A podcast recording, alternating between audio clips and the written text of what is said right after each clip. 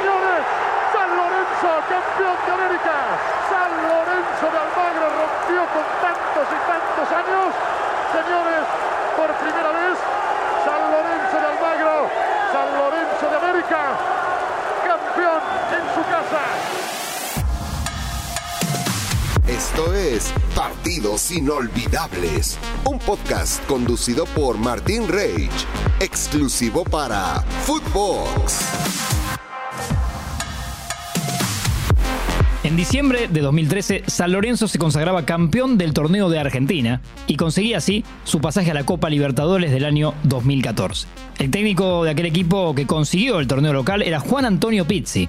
Su sorpresiva salida al Valencia de España en el verano dos mil catorce obligó a la dirigencia de San Lorenzo a conseguir un reemplazante que esté a la altura de semejante compromiso. San Lorenzo nunca había levantado la Libertadores y sin lugar a dudas la Copa representaba el objetivo principal de aquel semestre.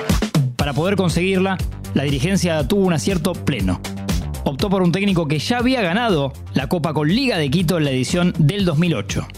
Llegaba el momento de Edgardo Patón Bauza.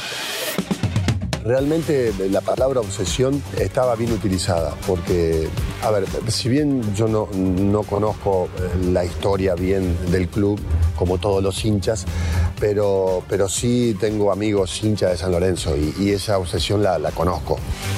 Los primeros partidos de Bauza al mando de San Lorenzo no fueron fáciles. Luego de algunas derrotas en el torneo local, el equipo azulgrana recibía críticas de parte del periodismo y también de los hinchas.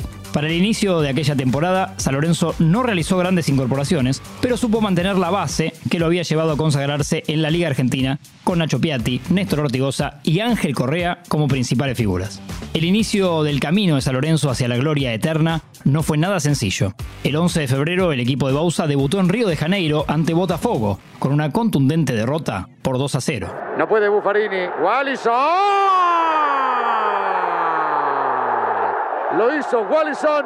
Señoras y señores, Botafogo dos, San Lorenzo cero. Golazo de Wallison. Por la segunda fecha de la fase de grupos, San Lorenzo recibió a Independiente del Valle. Fue una trabajada victoria por uno a cero con gol de Angelito Correa. Allí se viene Correa, señores, se viene San Lorenzo. Pelota para Villalba, si la manda al segundo palo, la que dejó corta, viene gol.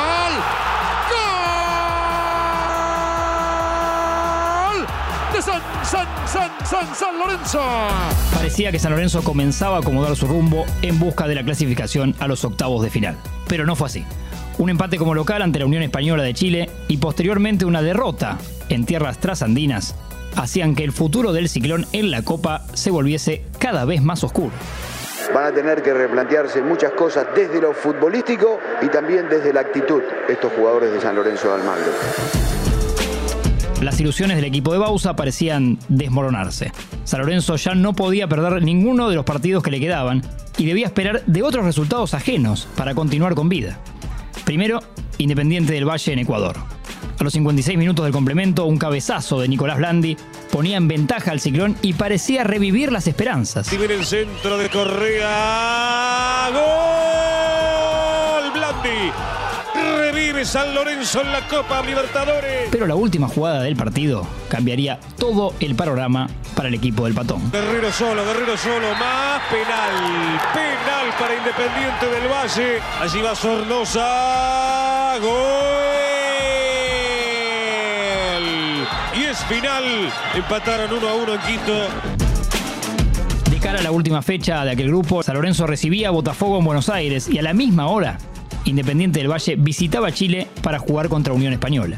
El equipo de Bauza no solo estaba obligado a ganar para pasar octavos, sino que debía esperar que Independiente del Valle no le gane a Unión Española, o en caso de que ganara el equipo ecuatoriano, San Lorenzo debería hacerlo por tres goles de diferencia como mínimo.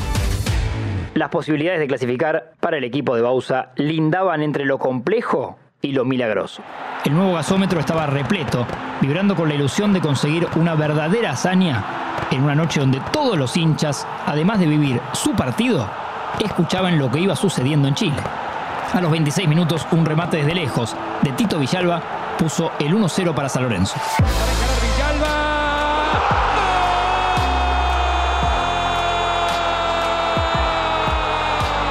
Pero no iba a ser tan fácil.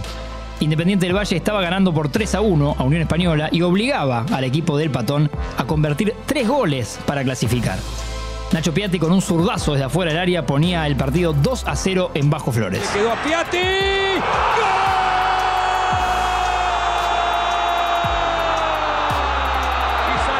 Comienza a desanudarse la corbata, a tirarse en el sillón y a disfrutar de la clasificación. San Lorenzo dos, Botafogo cero, lo hizo Piatti. A partir de ese momento, el partido que se estaba jugando en el estadio de Unión Española entró en el plano de la locura total. Los chilenos daban vuelta al partido en tan solo quince minutos. Unión Española estaba ganando cuatro a tres y San Lorenzo estaba clasificando. El nuevo gasómetro era un hervidero. Los jugadores a esa altura poco entendían. La gente festejaba un gol atrás de otro de un partido que se jugaba a casi mil quinientos kilómetros de distancia. Pero todavía había más, porque los ecuatorianos no se rendían y en dos minutos volvían a dar vuelta al partido. cinco a cuatro y la presión caía nuevamente en los cuervos. Por eso un alcanzapelotas corrió desesperado a avisarle a Torrico que Independiente del Valle estaba ganando cinco a cuatro. La platea de San Lorenzo improvisó una súplica desesperada y empezó a gritar «uno más, uno más». Y ese gol más llegó. Y fue a los ochenta y ocho minutos y en los pies de Nacho Piatti. Este es el final del partido, va a atacar San Lorenzo por un gol más, la mete Matos, escapó Piatti, Piatti, sí o no, Piatti... ¡Gol!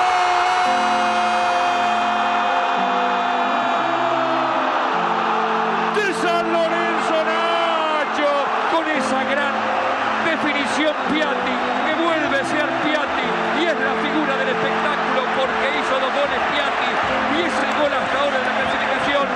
San Lorenzo tres, Botafogo cero, Piatti por dos. San Lorenzo clasificado a octavos. El milagro había sucedido. El sueño de levantar por primera vez la Libertadores seguía vigente. En octavos de final lo esperaba otro gran desafío, Gremio de Porto Alegre. La ida en Buenos Aires con un gol de Angelito Correa, San Lorenzo ya sacaba adelante un partido muy complicado. Matos direcciona, Correa se la llevó, Correa... ¡Gol!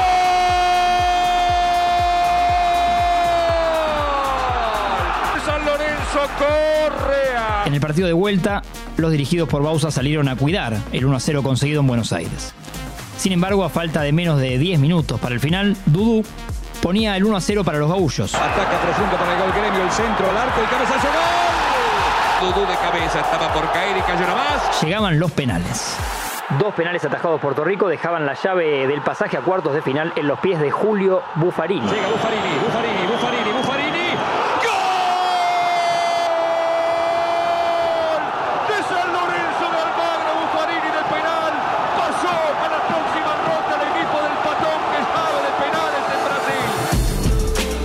Cuarto de final, San Lorenzo debía enfrentarse a otro gigante de Brasil, Cruzeiro de Belo Horizonte. Al igual que contra Gremio, los de Boedo consiguieron un buen resultado en condición de local. Gentiletti, de cabeza, decretaba el uno cero final. El pelotazo de Ortigoza. ¡Gol!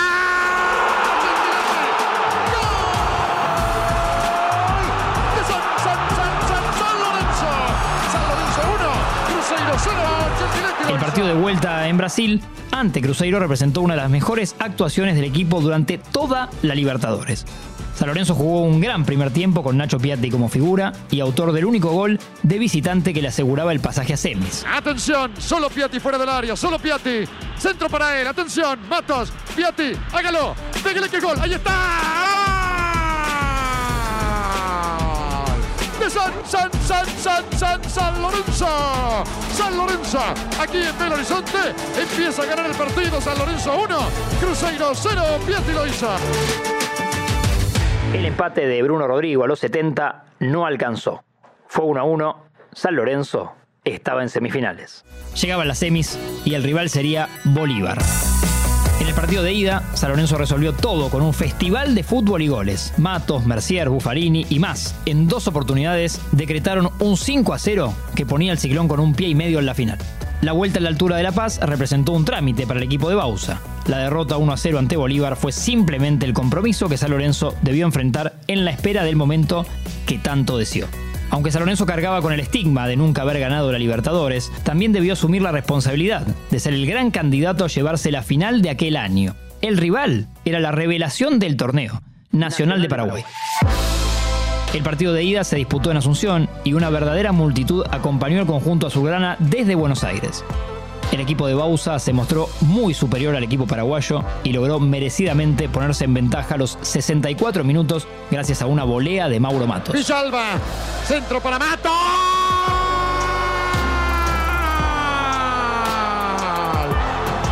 De San, San, San, San, San Lorenzo Matos lo hizo. Sin embargo, la esquiva Copa tenía preparado un susto más para Boedo. A los noventa y cuatro minutos, un pelotazo frontal cayó en el corazón del área chica para que Julio Santa Cruz empate el partido. Se termina el partido. San Lorenzo está ganando el primer chico. Luzardi, pelota para Freddy. Atención, ahí está. De Nacional, Santa Cruz lo hizo. Era el uno a uno en Paraguay y dejaba al equipo argentino con la sensación de que se le había escapado una chance concreta de asegurar la final. El miércoles trece de agosto de dos mil catorce fue el día señalado para que San Lorenzo rompiera su maleficio. Torrico, Buffarini, Seto, Gentiletti más, Tito Villalba, Mercier, Ortigoza, Romagnoli, Matos y Cauteruccio. Los once elegidos por el patón Bauza para lograr una consagración histórica, ya sin Nacho Piatti, transferido al Montreal Impact. Las cuarenta mil personas que colmaron el nuevo gasómetro no podían disimular la desesperación incontenible de ver por primera vez a su equipo levantar ese trofeo. A los treinta y tres minutos, los nudos de esta historia repleta de desencuentros comenzarían a desatarse. La metieron adentro, pelota que viene, atención para una tijera. Mano penal, mano, mano, mano penal. Penal para San Lorenzo, mano de Coronel que saltó con el brazo arriba. Ortigoza, un verdadero especialista ejecutando penales, estaba a doce pasos de la gloria eterna. Atención, se va a adelantar Johnny Ortigoza.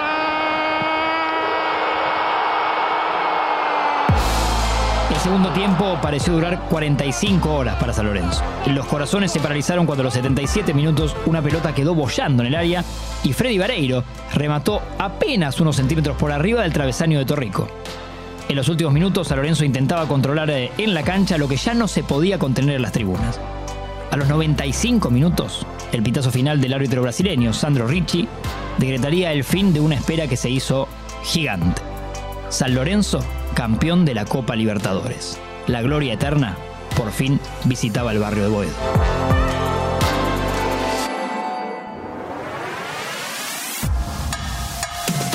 Esto fue Partidos Inolvidables, un podcast conducido por Martín Reich, exclusivo para Futvox.